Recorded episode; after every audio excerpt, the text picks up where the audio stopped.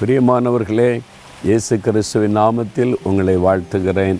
இயேசுவோடு நடக்கும்போது ஆண்டவர் வந்து நம்முடைய வாழ்க்கையில் அற்புதம் செய்து மகிழ பண்ணுவார். உங்கள் வாழ்க்கையில் கடந்து செல்லுகிற பாதையில் சில குறைவுகள் வந்திருக்குதா? சில செம அப்படி தான் இஸ்ரேல் மக்களை வனாந்தரத்தில் நடத்தும்போது தண்ணி இல்லாமல் மூணு நாள் நடந்தாங்க. சில சமயத்தில் வந்து எங்களுக்கு நாங்கள் இதையே சாப்பிட்டுக்கிட்டு இருக்கோம் எங்களுக்கு மாமிசம் வேணும் அப்படின்னு கேட்டாங்க நான் வெஜிடேரியன் இப்படிலாம் சில குறைவுகள் பிரச்சனை வரும். ஆனால் ஆண்டவர் கைவிட்டுருவாரா?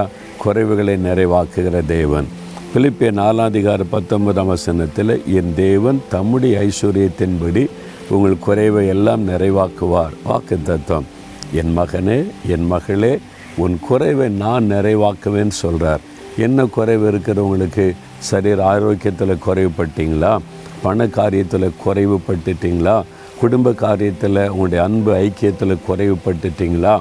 அல்லது உங்களுடைய வருமானத்தில் குறைவுபட்டுட்டீங்களா? என்ன குறைவு? ஆண்டு சொல்ல நான் ஐஸ்வர்யமுள்ள தேவன்.